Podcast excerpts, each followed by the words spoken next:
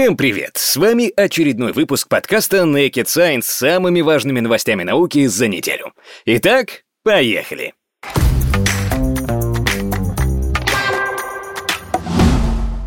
Первая новость. Впервые подтверждено столкновение черной дыры с нейтронной звездой. Ученые обнаружили даже не одно, а два таких явления, произошедших в январе 2020 года с разницей всего в 10 дней. Эти события вызвали в космосе всплески, которые запустили гравитационные волны, и в каждом случае нейтронная звезда была, вероятно, полностью поглощена черной дырой. Гравитационные волны — нарушение кривизны пространства-времени, создаваемые движущимися массивными объектами, а черные дыры и нейтронные звезды считаются остатками массивных звезд. Гравитационные волны были обнаружены обсерваторией LIGO с лазерным интерферометром Национального научного фонда в США с детектором Вирго в Италии. Первое слияние зафиксировали 5 января 2020 года. В нем участвовали черная дыра, примерно в 9 раз превышающая Солнце по массе, и нейтронная звезда с массой в 1,9 от солнечной. Второе слияние выявили 15 января того же года с черной дырой массой 6 солнечных масс и нейтронной звездой в полторы солнечные массы. Эти события можно назвать беспрецедентными, так как астрономы долгое время искали нейтронные звезды вокруг черных дыр в Млечном Пути, но не находили. Слияния, о которых идет речь, обнаружили за пределами нашей галактики. Таким образом, мы нашли недостающий тип двойной системы и, наконец, можем понимать, сколько таких систем существует, как часто они сливаются и почему мы еще не видели такие примеры в нашем родном Млечном Пути, сказал исследователь из обсерватории Лазурного берега в Ницце Астрид Ламбертс. Первое событие, как показывают измерения, произошло в 900 миллионах световых лет от нас, а вот точное его местоположение на небе остается неопределенным, поскольку находится в области в 34 тысячи раз превышающей размер Луны. Второе слияние, по мнению исследователей, находится примерно в одном миллиарде световых лет от Земли, а размер области на небосводе, где оно случилось, в 3000 раз больше нашего спутника. А теперь к следующей новости. Вернемся из космоса на Землю. Назван возможный способ компенсировать влияние некачественного сна на здоровье. Австралийские ученые выяснили, те, кто страдают от недосыпа или некачественного сна и мало двигаются, подвергаются наибольшему риску умереть от сердечно-сосудистых заболеваний, инсульта и рака. Однако, если такие люди станут физически активными, они смогут значительно снизить риск преждевременной смерти. В своем исследовании ученые из Сиднейского университета Австралии использовали данные UK Biobank, которые были собраны в течение 11 лет по 380 тысячам 55 людям. Команда оценивала уровень ежедневной физической активности участников, измеренный в минутах. Надо сказать, что Всемирная организация здравоохранения рекомендует всем взрослым 150 минут умеренной физической нагрузки в день или примерно 75 минут активной. Участников разделили на группы по трем уровням физнагрузки – высокой, средней и низкой. Также ученые оценили качество их ежедневного сна по пятибалльной шкале. Выяснилось, что наибольшему риску смерти от рака или сердечно-сосудистых заболеваний подвергались те, кто хронически не досыпал и не соблюдал норму ВОЗ по ежедневным физическим нагрузкам. А вот у тех, кто тоже имел плохое качество сна, но ежедневно тренировался, риск смерти от вышеперечисленных причин заметно снижался и даже был сведен к показателям людей, которые хорошо спали и занимались физкультурой. В целом, риск гибели от онкопатологии и сердечно-сосудистых заболеваний у тех, кто имел низкое качество сна и не увлекался спортом, был на 45% выше, чем у людей, которые отдыхали по ночам и имели оптимальный уровень физнагрузок. Поэтому авторы сделали вывод, что рекомендации ВОЗ по количеству ежедневных упражнений могут нивелировать плохое качество сна. Тем не менее, они подчеркивают, что для окончательных выводов нужны дальнейшие исследования.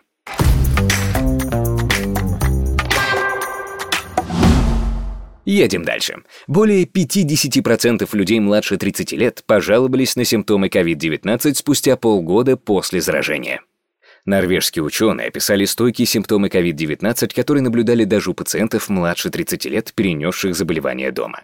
Дыхательные пути – главная точка для проникновения коронавируса SARS-CoV-2 и заражения организма. Однако, как уже известно, COVID-19 – сложное системное заболевание, поражающее сердечно-сосудистую, гематологическую и центральную нервную системы, а также почки, желудочно-кишечный тракт и многие другие органы. Ранее стало известно, что множество симптомов сохраняются у пациентов, столкнувшихся с тяжелым течением болезни в течение месяцев, однако их серьезность и устойчивость оставались малоизученными. Ученые из Бергенского университета оценили симптомы у людей, перенесших COVID-19 спустя 6 месяцев. Основой исследования, опубликованного в журнале Nature Medicine, стала когорта норвежцев, госпитализированных и изолированных в своих домах во времена первой волны коронавируса с 28 февраля по 4 апреля 2020 года. К участию пригласили 312 пациентов, у которых диагностировали COVID-19 в централизованном центре тестирования Бергена, а также находившихся на лечении в двух больницах города. Целью работы было выявить факторы и биомаркеры, связанные с отдаленными осложнениями болезни. Авторы исследования собрали демографические и клинические данные и образцы крови пациентов, а также учитывали информацию по членам их семьи с положительным результатом теста. Средний возраст испытуемых составил 46 лет, 51% женщины, 44% имели сопутствующие заболевания. Самыми распространенными были астма, гипертония, хронические болезни сердца и иммунодепрессивные состояния.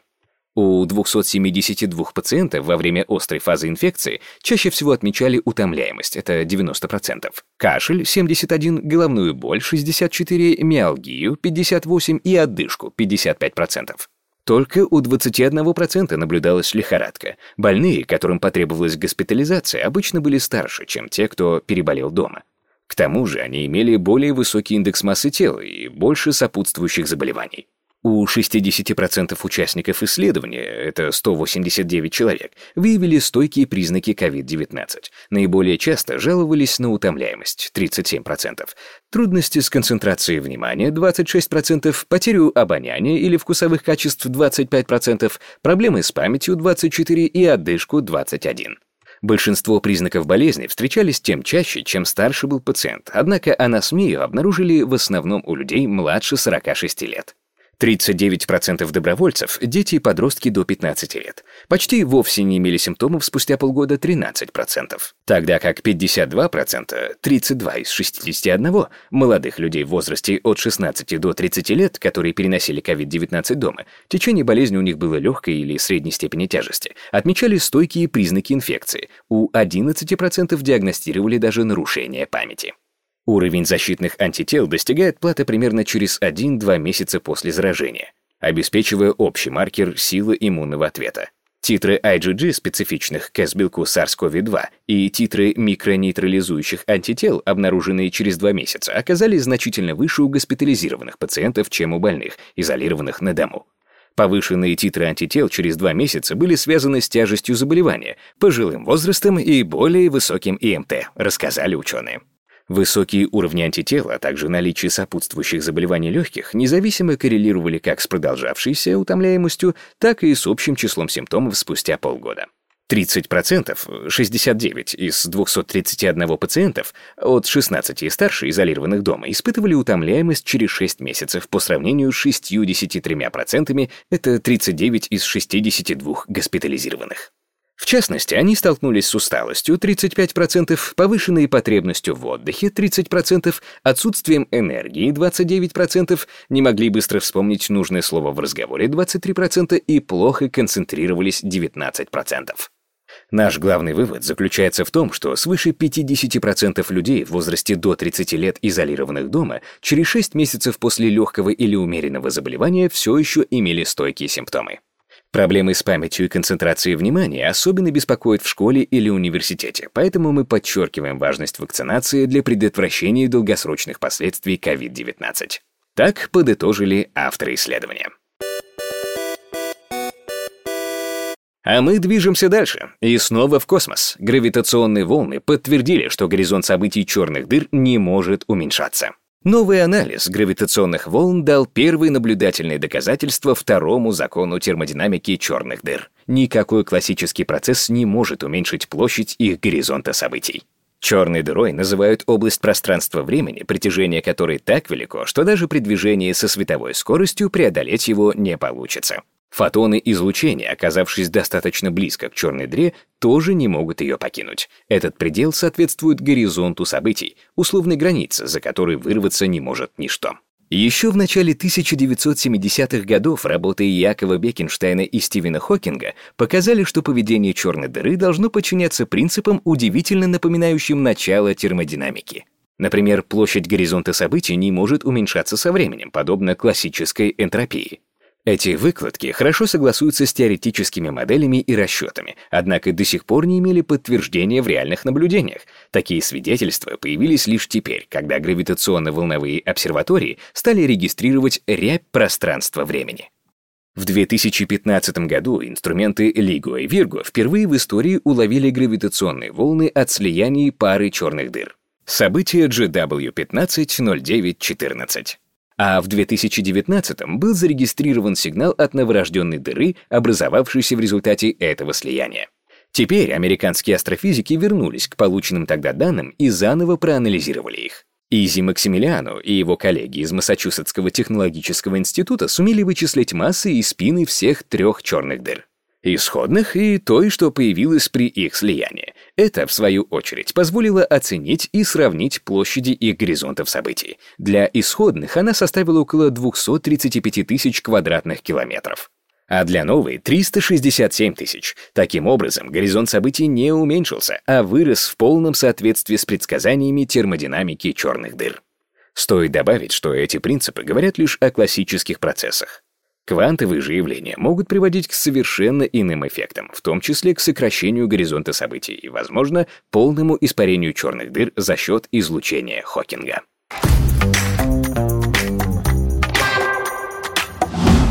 Следующая новость тоже про космос. Опубликован предварительный отчет разведки США об НЛО. 144 случая наблюдений с 2004 года. Никаких объяснений.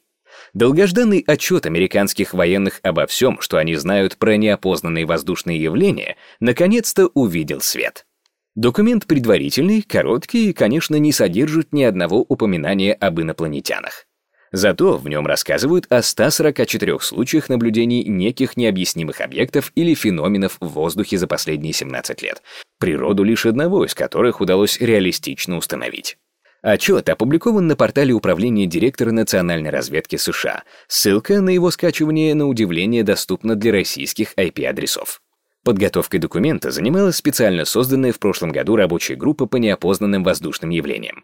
На протяжении года ее сотрудники собирали со всех ведомств разветвленной структуры американских вооруженных сил и разведывательных учреждений данные о наблюдениях. Всего им удалось собрать 144 отчета об инцидентах, в которых те или иные сотрудники государственных структур сталкивались с неопознанными воздушными явлениями.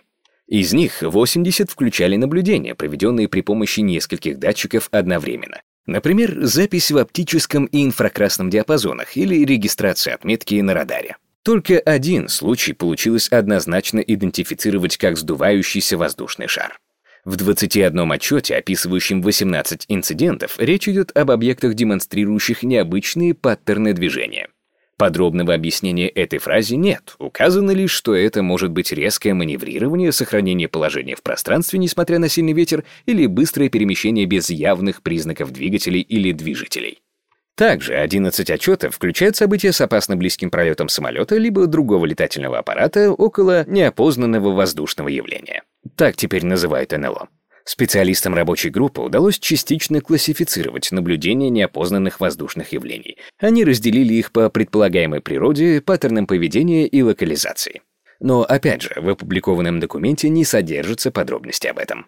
Кроме того, авторы отчета признают, что кластеризация неопознанных воздушных явлений около мест проведения тренировок и учений ВВС США может быть исключительно следствием повышенной концентрации сенсоров и натренированных специалистов в этих зонах. Отдельно в отчете отмечается недостаток данных для подробного анализа по подавляющему большинству инцидентов. Из-за этого всего они, скорее всего, так и останутся необъяснимыми.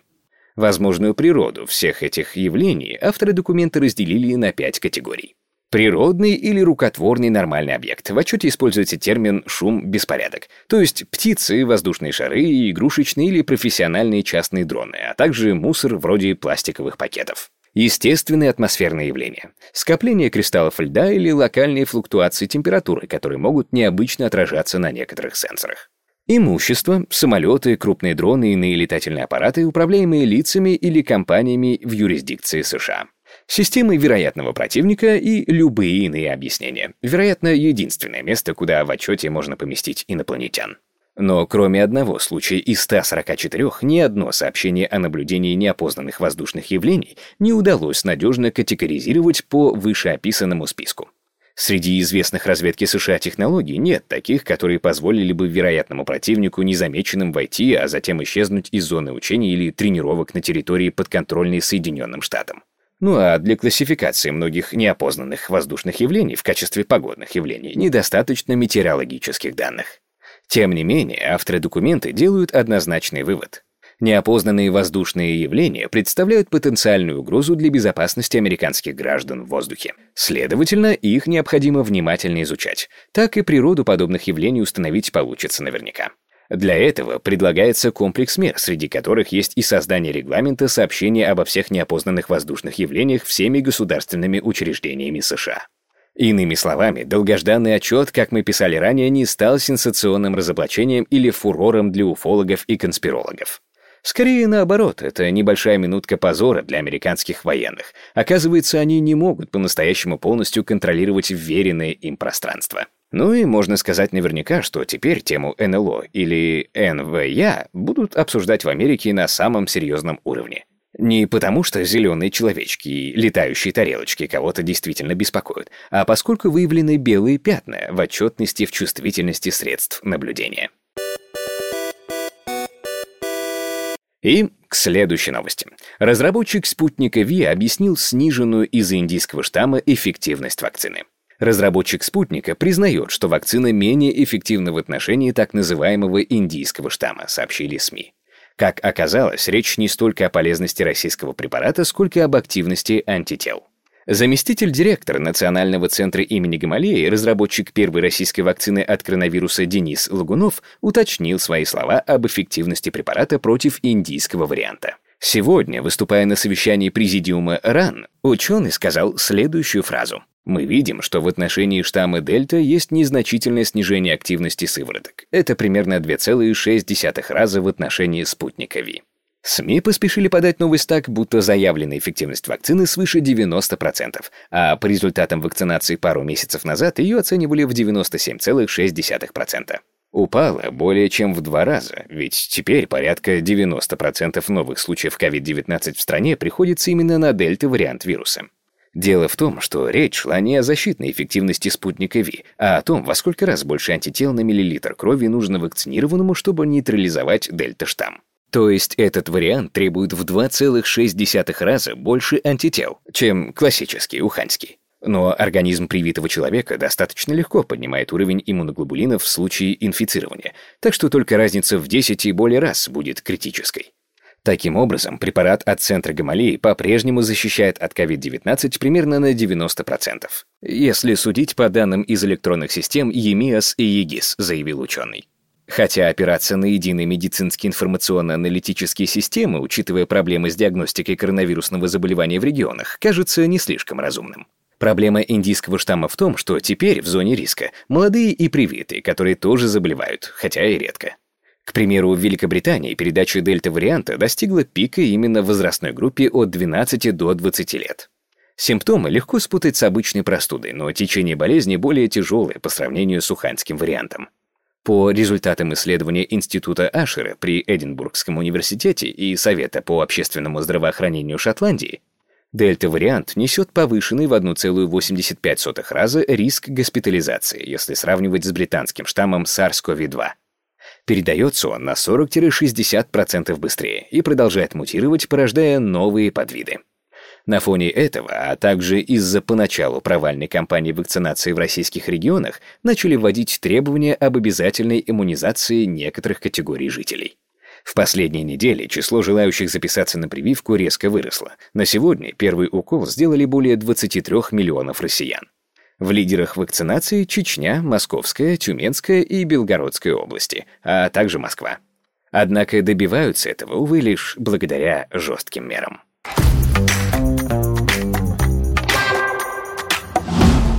Следующая новость. Астрономы открыли рекордно малый белый карлик рекордно большой массы. Несмотря на крошечные размеры, ZTFJ1901 плюс 1458 сохраняет экстремально мощное вращение и магнитное поле и рекордную массу на границе возможного для белых карликов. Около 3-10% звездного населения галактики составляют белые карлики. В них превращаются небольшие звезды, сравнимые с Солнцем, когда водород для термоядерных реакций в их недрах заканчивается. Они сбрасывают внешние оболочки, а ее бывшее ядро становится тусклым белым карликом. Их вещество на порядке плотнее, чем у обычных звезд, и медленно, миллиарды лет, остывает. На их орбитах даже могут существовать планеты. Верхний предел массы белых карликов составляет около 1,4 массы Солнца, более тяжелые коллапсируют в нейтронную звезду. Этот процесс нередко сопровождается катастрофой. Многие белые карлики входят в состав двойных систем и за счет своей огромной плотности легко перетягивают вещество со звезды-компаньонки. Постепенно они набирают массу и, достигнув соответствующей величины, взрываются сверхновыми. Белый карлик, название которого я назвал выше, который американские астрономы обнаружили в 130 световых годах от Солнца, находится практически на этой границе. Его масса достигает 1,35 солнечной. При этом этот белый карлик оказался и самым небольшим по размерам из всех известных белых карликов, с радиусом лишь около 2140 километров, чуть больше, чем Луны. Илария Каяцо и ее коллеги из Калифорнийского технологического института пользовались для наблюдений как наземными, так и космическими телескопами, включая Пан Старс, Гая и Свифт. Они отметили, что этот белый карлик сохраняет невероятное мощное магнитное поле, в миллиарды раз сильнее земного, при этом быстро вращается, делая полный оборот менее чем за 7 минут. Все это позволяет ученым предположить, что он образовался в двойной системе, оба участника которой были белыми карликами и пережили слияние, которое дало ZTFJ1901 плюс 1458 и рекордную массу, и магнитное поле, и быстрое вращение. По оценкам ученых, его возраст составляет лишь около 100 миллионов лет. Теоретически, в дальнейшем этот белый карлик способен перейти в нейтронную звезду. Уж очень близко к верхней границе он находится. Ну и напоследок снова поговорим про коронавирус. Медики описали особенности лямбда-штамма коронавируса. Врачи описали первый случай заражения лямбда-вариантом коронавируса в южной части Бразилии. Исследователи обнаружили 8 мутаций, определяющих этот штамм, в дополнение к 19 мутациям, которые ранее выявили у других подвидов SARS-CoV-2 этой линии. Сотрудники клинической больницы города Порту-Алегри на юге Бразилии впервые описали случай заражения штаммом C37 коронавируса, который также известен как лямбда.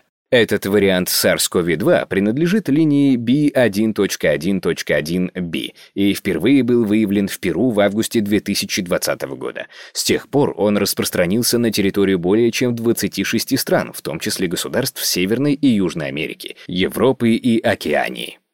Пару недель назад Всемирная организация здравоохранения назвала лямбда-штамм вызывающим интерес. Однако в Бразилии Си-37 зафиксировали лишь в этом феврале, первому зарегистрированному случаю заражения лямбда-штаммом на юге страны и посвящено новое исследование, результаты которого опубликованы на сайте припринтов medrvix.org. Это означает, что отчет еще не прошел рецензирование. Пациентом стал молодой мужчина, проживающий в штате Рио-Гранди-ду-Сул. После возвращения из Аргентины у него начали проявляться симптомы респираторного заболевания.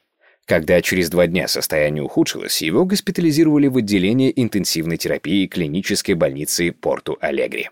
Заражение коронавирусом подтвердили на основе мазка из носоглотки, ПЦР-тест. Затем образец отправили на полногеномное секвенирование. Результаты показали, что Си-37 определяет делегация дельта 3675-3677 в гене ОРФ1А.